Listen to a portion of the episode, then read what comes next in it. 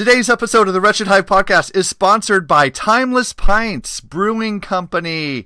That's right, Timeless Pints is your go to location for distinctively different beer in Southern California. They offer a huge variety of amazing handcrafted beers in a wide variety of styles, including Belgian, blonde ales. The honey blonde is delicious. They've got a red ale called A Precarious Proposal, which is delicious and I love it. But it's really the dark beers that are my favorites. And the, the Bear Reader Huckleberry Oatmeal Stout with its complex roast of malts and barley and a hint of huckleberry. Oh my gosh, it's so good. Of course, their very popular IPA called the Expeditious Guest. And for an IPA with fewer IBUs, go with a Taste of Fate, which is a red IPA, and it's just so well balanced. Lately, I've been enjoying the Rocktoberfest. There's so many varieties to choose from over at Timeless Pints. It's great beer made with master craftsmanship, and the service at Timeless Pints is amazing. The people are wonderful there. The beer's great, but it's really the people that are the reason that I call Timeless Pints my cheers. And it's right here in Southern California in Lakewood, adjacent to the Long Beach Airport on Industry Avenue. Go have a pint and for the latest beer releases, information about food trucks and events like Monday Trivia or Wednesday Vinyl Night, you can follow Timeless Pints on Twitter at Timeless Pints or visit them on the web at timelesspints.com and tell them the Wretched Hive sent you. Welcome to the Wretched Hive podcast. I got a bad feeling about this. Mos Eisley Space What are you talking about? You will never find a more wretched hive of scum and villainy. This is ridiculous. We must be cautious. Actually, we're just a bunch of guys talking about Star Wars and other stuff. I'm looking forward to having some real talk with some real folks. That's good news. I like the sound of that. Merry Christmas and Happy Holidays! Ho, ho, ho! Merry Christmas! It's a special Christmas edition of the Wretched Hive podcast. My name is Steve Baldwin, and joining me tonight, Mr. Dave Potter. Uh, who wouldn't want to spend Christmas with the two of us? Seriously. Pretty much everybody. But uh, not Star Wars fans. Star Wars fans, we know you want to hear from us because we are going to be talking about our experience in watching The Rise of Skywalker, episode 9. We've been sitting with this movie for several days now. I've seen it twice. Dave has only seen it once so far, but we're going to share our experiences with you. Uh, and and our thoughts as we've been sort of letting our feelings and thoughts percolate over the last few days since we saw the movie together, Dave, um, almost a week ago. And really, for all the female listeners in the audience, when was the last time you heard two men say, We've been letting our thoughts and feelings percolate for the last five days before we could talk about them? So before we get started, Dave, uh, we're going to be talking about we're going to be talking about uh, the rise of Skywalker. So I got to throw this up just as a warning. Major spoilers coming. Here we go.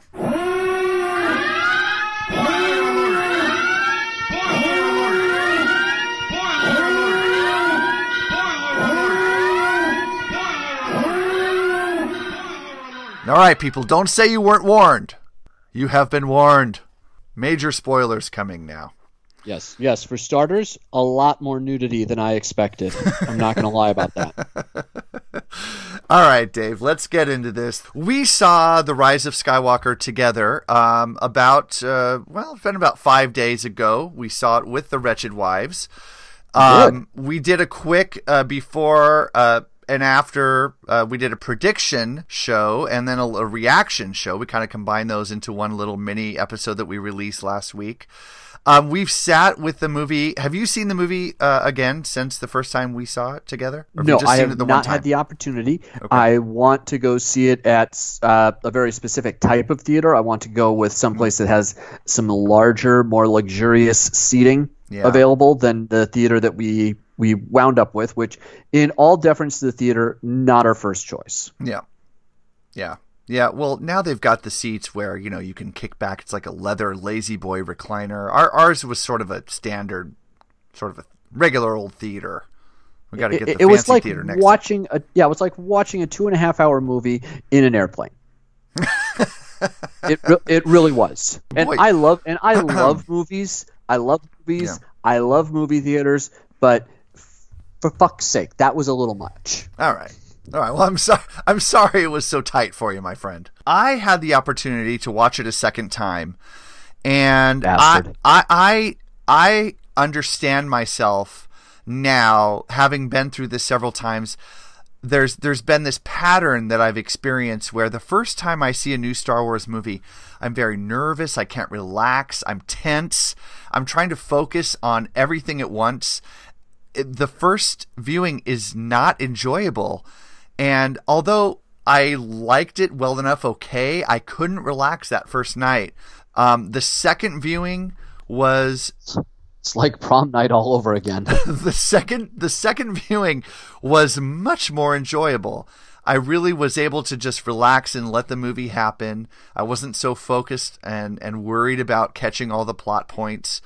Um, so I'm I am happy to report that I actually enjoyed the movie the second time much more than the first time. So I hope you have the same experience or a similar Well- experience uh, than I did as I did. there there are a lot a lot of plot points in this thing. Yes. that, that I, I think I said afterwards. I don't remember if I said it uh, being when we were recording or not, but it, it- watching the Rise of Skywalker felt like getting hit in the head in a good way. But there was just a lot, a lot in there, and uh, driving back with Christine, we had more of a chance to try and digest it, and I really appreciated that she helped me flesh out flesh out how I was feeling about the movie because I realized in talking with her that the Force Awakens and The Last Jedi, I had an instant reaction of love, how much I loved those movies leaving the theater. And I did not have that reaction with The Rise of Skywalker. I have a reaction of like. Mm-hmm. I don't dislike it. I don't hate it at all. But I don't have the reaction of instant instant love and wanting to protect it and defend it. Mm-hmm. I do need to see it a second time because I need to figure out how much of that is the movie and how much of that was me and the fact that I was not really comfortable or relaxed watching it in the theater. Hmm.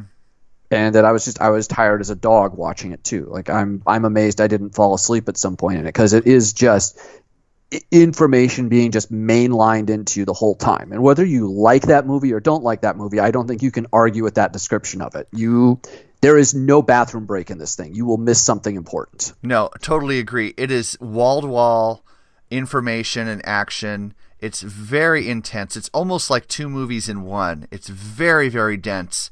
Um, Dave, I want to go through some sort of basic p- plot points with you or, or some things that jumped out at me and just get your reaction if that's okay. Um, Sure. what did you feel about did you have any reaction to the opening crawl? the opening crawl did a lot and did nothing at the same time. It it it kind of set up this weird dynamic that was going on, and that whole opening short sentence line, "The dead speak," and there's you know. Then it talks about this this transmission from Emperor Palpatine. That's actually something that happened in Fortnite. Yeah. Oh, for fuck's sake! You're coming across okay with me. Are you still breaking up on your side or fr- freezing? Uh, My computer's going weird. yeah, you're Can fine. you hear me? Yep. So it made an allusion to something that happened in Fortnite, and then you're dropped right into a battle that I find out later is taking place on Mustafar. Yeah. And if you read a lot of ancillary materials, you can find out a lot more about what's going on. That that battle was actually taking place on Mustafar, on the ruins of Darth Vader's castle. You know, grandfather's, you know, ancestral Sith place. And there would have been a lot more resonance if we'd been able to get that in the movie. And I understand why it's not there because there is so much going on. But by the same token, I am concerned that Star Wars, the movies, are relying so much on us as fans having to follow along with ancillary materials to really get the, the full depth and meaning. Like, they should enhance the experience, not be critical or formative to the experience. Yeah, and I'm sure Scotty Vansky is going to agree with you on that. He's he's really talked about his displeasure with having to read the books and the comics to get the full story from the beginning.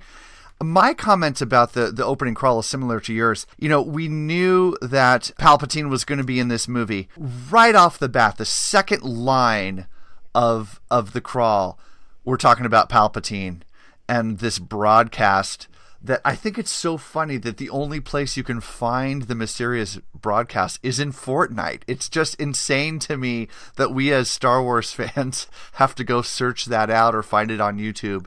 It's it's an interesting um, time we're in when there's so much media available that Disney feels that they have to do that or wants to do that in order to spread the wealth across all these different properties or different mechanisms of getting us information.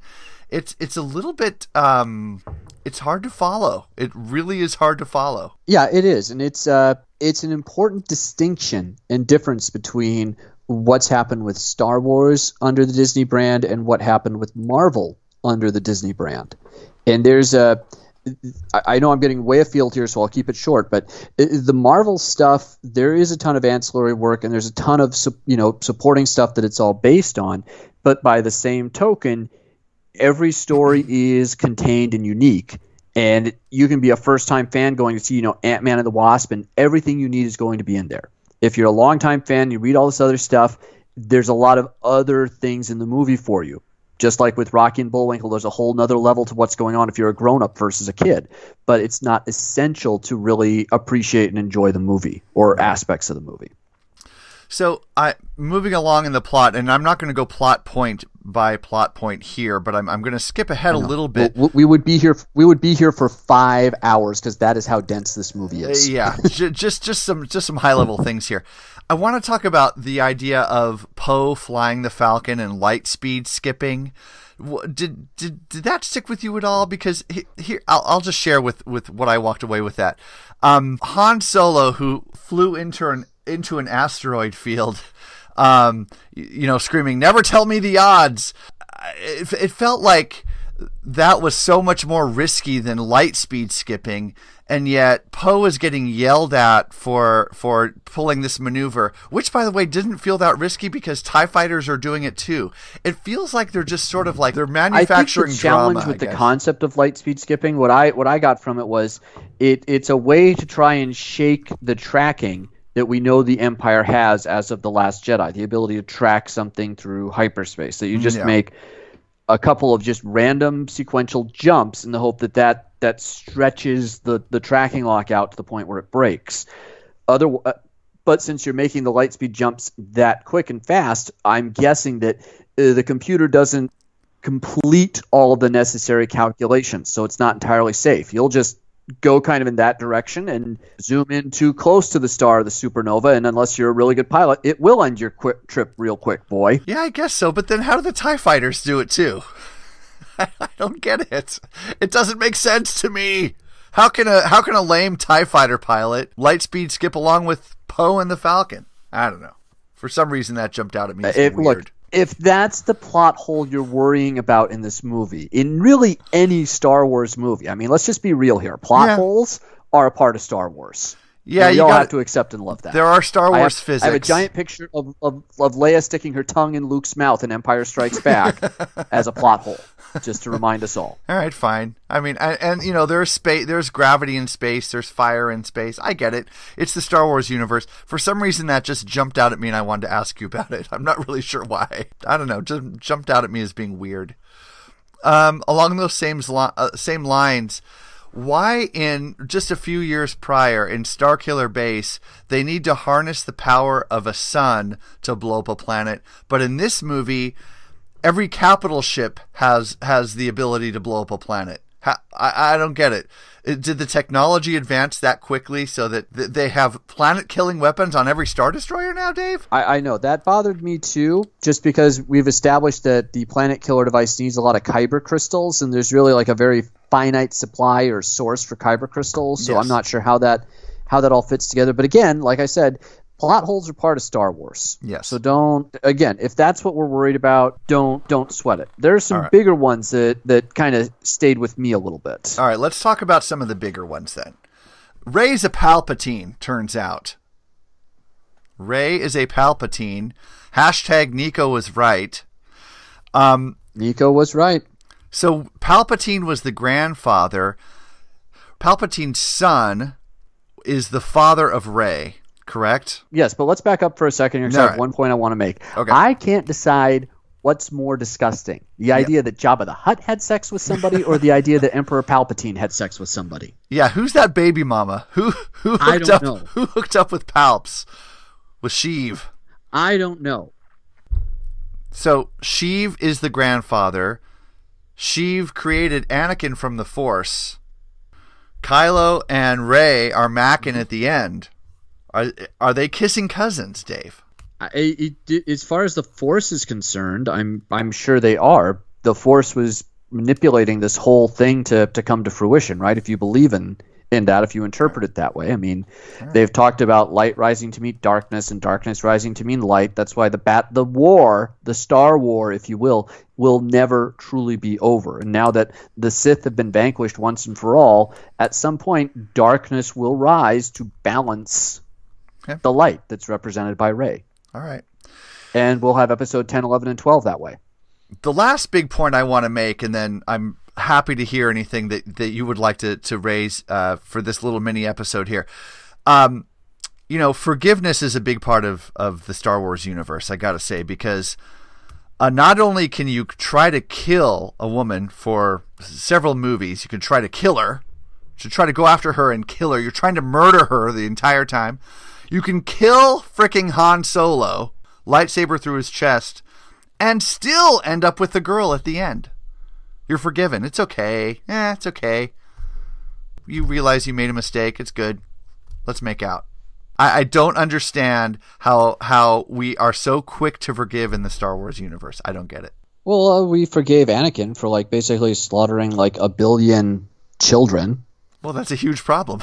that's a huge plot. so hole. just just i'm just saying just like one you know one one teensy incidence of patricide i think is is pales by comparison to anakin's crimes against humanity But this is uh, killing Han Solo just like a year ago. And then she forgets about it. She's just like, okay, yeah, you came back. You're Ben again. these things it's all about this redemption like Yes. that is how you that is how you win the battle is if you're you're able to forgive and redeem and that it's a good message and it actually does tie in although i actually liked how explicit it was with uh, rian johnson's the last jedi at the end where rose says we we can't destroy the things we hate we save the things we love and Rey really did both there. She killed Kylo Ren. She destroyed the things she hated, but she saved the things she loved, Ben Solo.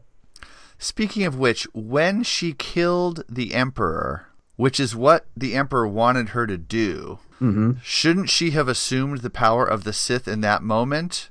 Or was it that she killed him and it wasn't out I of hate? I think there's a there's a loophole, and this is pure speculation on my part. okay. But I think there's a loophole there in that she didn't strike the Emperor down, Mm, as has happened with past Sith Lord duels. that makes sense. She redirected the Emperor's energy back onto him. Although, by the same token, striking a Sith Lord down doesn't necessarily mean that you become a Sith. I mean, Ben Kenobi, you know, carved carved Darth Maul into into two, yeah. and he went on to train the Chosen One, Arr, Anakin Skywalker. Yeah. Wait, can we agree that none of the Skywalkers were the chosen one? Can we agree on that right now? The person who has brought balance to the Force is actually Rey Palpatine. Yeah, chosen to to create mayhem across the universe, maybe, but not chosen to bring balance to the Force. Although maybe as a conduit to balance to bringing balance, but uh, not the chosen one. I I would agree with that. That's interesting. That's a the chosen take. one at the end of the Star Wars saga is a girl, Yeah, I love in my it. opinion. I love it. Not not the not the farm boy from uh, from Tatooine. Now, I don't mean to be so negative about the movie because there's a lot that I, I really do love about the movie. Um, the first 20, 30 minutes when it's, you know, the, our heroes banding together, they're fighting like brothers and sisters. They're going to all come together on the Falcon and go on an adventure together. To me, that is what Star Wars is about. And I, I had such great feelings about that part of the movie. The first third of the movie, I, I loved. I, I thought it was really well done. there's so much to like and appreciate about this movie, but I'm still not sure how to classify it. I mean, I the, the shorthand that I've used for a while is that The Force Awakens is fan service, and it's mm. done extraordinarily well, and I love it. The Last Jedi is the complete opposite. It's fan subversion. Mm. and it's done very well, and that's why I love it. I don't know how to classify the Rise of Skywalker just yet. Hmm. I'm still I'm still figuring that out. I will say the probable absolute best it could get on my list is number five. Okay. Top four being episode four, Top four episode being- five. Yep, Empire at number one. Okay. A New Hope at number two. Yep. Uh, Force Awakens at number three, and Last Jedi at number four. Okay. So you rank Last Jedi above this movie, hands down, with no no question. I I do for Okay. for all the flaws that, and I saw some a review a reviewer that said this, and I'm like, it, it's it's perfect. I'm just going to plagiarize it, and I forget who said it, but it's a Last Jedi is a brilliant but flawed movie. There are some there are some significant flaws in that movie, but when it's brilliant, it is so brilliant and perfect. It it shines through those flaws, at least to me. Okay. I, I can I can get behind allowing you to have that opinion. you know, you're not, you're not going to argue with me about it, and you're not, and you're not just taking that position to be polite. That's what I'm hearing. We we've done this. We've done that. We've been down that road already. We have on a, on a text message just last week, where for the record, you talked about how much you hated the movie, and then I started arguing about all the good things, and you're like, okay, yeah, you're right, yeah, you're right, yeah, you're right. well, look, I can ha- you know there can be parts of the movie that I love and parts of the movie that I am frustrated Yes. with, and the same thing with the Rise of Skywalker. By the way, I was thinking about this in between. I really think the titles should go uh, The Force Awakens, Episode 8, The Rise of Skywalker, Episode 9, The Last Jedi. I think that makes more sense in terms of where we end up with Probably, it, it made me I'll have to stew on that. I've Yeah. only seen episode nine once, so I am being, I am being a little cautious in where my evaluations land for this. But I will say, I, I, I think you have to grade it to a certain extent on a curve. I think J.J. Abrams was given a virtually impossible task to do, mm-hmm. and for all the rumors that fly, that are flying now about how Kathleen Kennedy is going to be let go as the head of Lucasfilm, mm-hmm.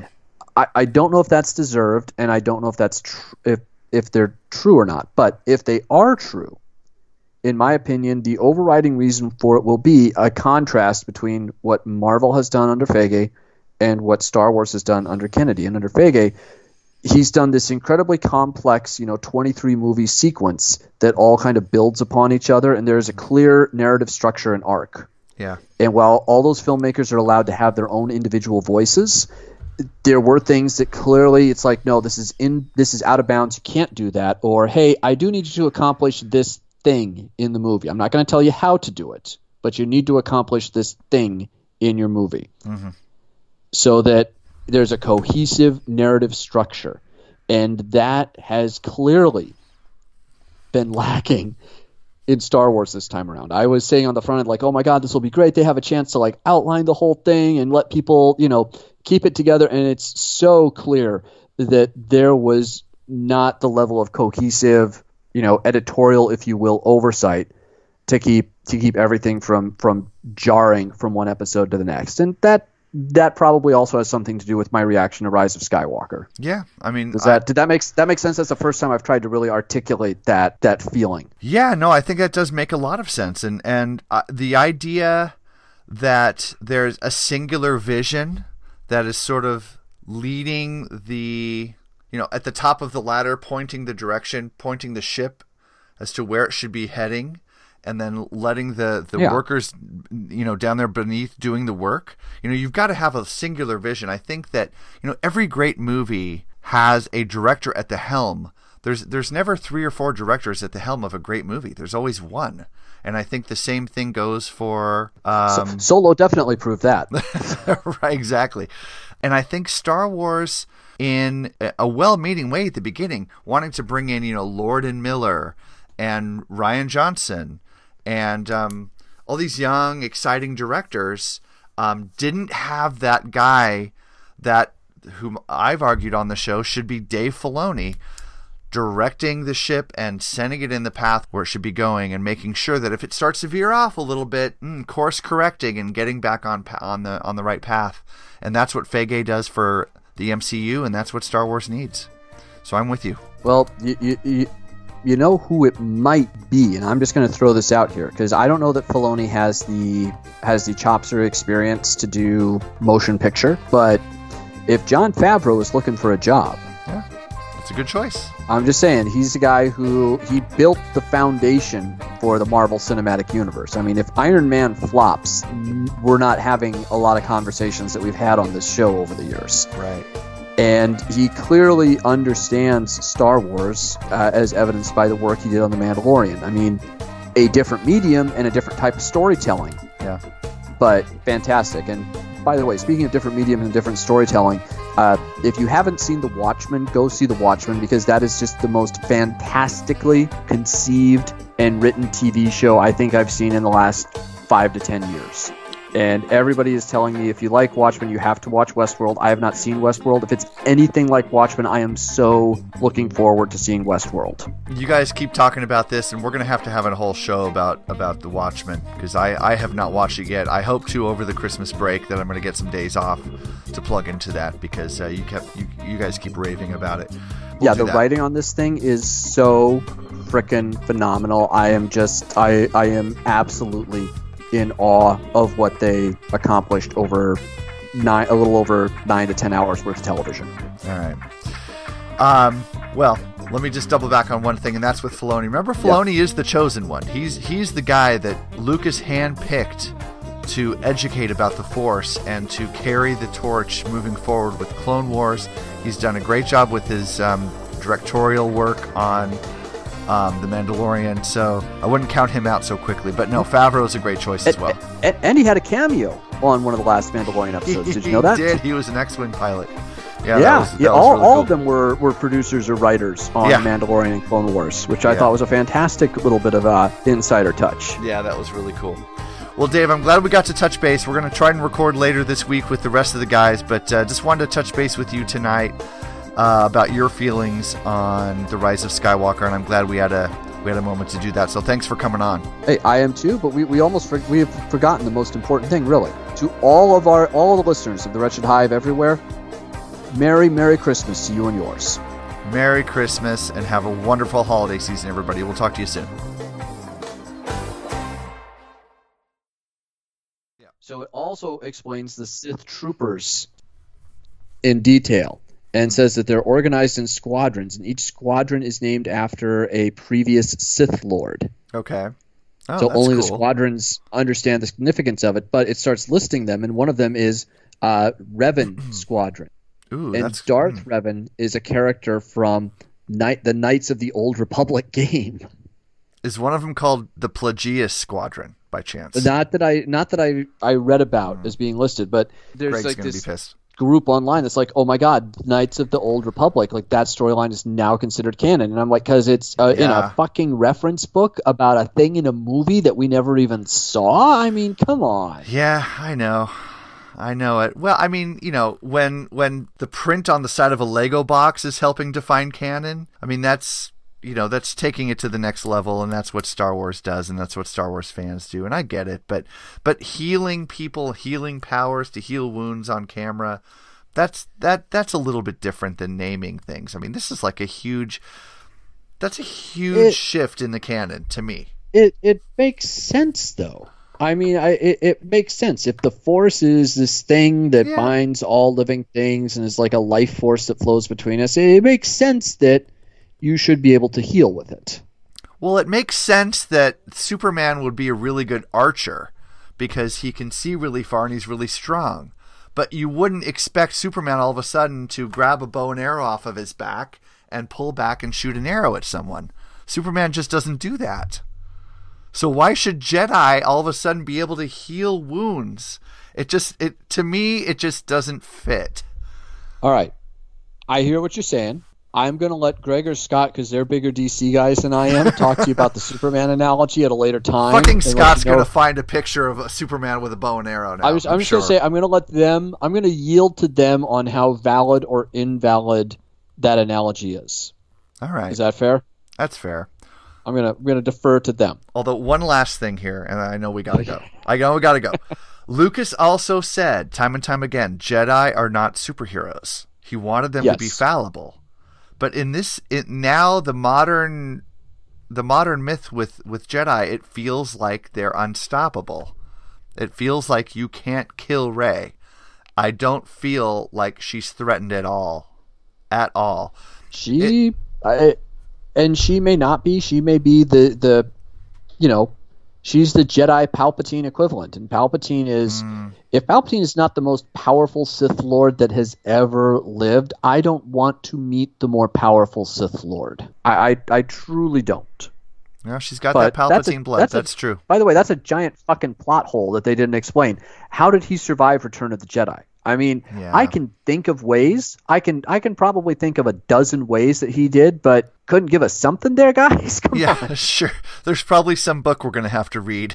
I don't know. Who knows? Who cares? To quote Harrison. Oh, and I don't know if I shared the article or not, but Lando's comment at the end to Jahara or whatever her Oh, name is. yeah, right. Yeah. That is because they cut a bit from the script. I don't know if they shot any of these scenes or not, but uh, Lando actually had Lando actually had a daughter who disappeared, and he didn't know what doesn't know what happened to her, Okay. So and in- that's where the let's find out thing comes from. So it so my thinking on that was that they're setting it up for some other movie or a TV show or because they you, you can't just throw a line out there and like and not explain it at all. It just felt really weird.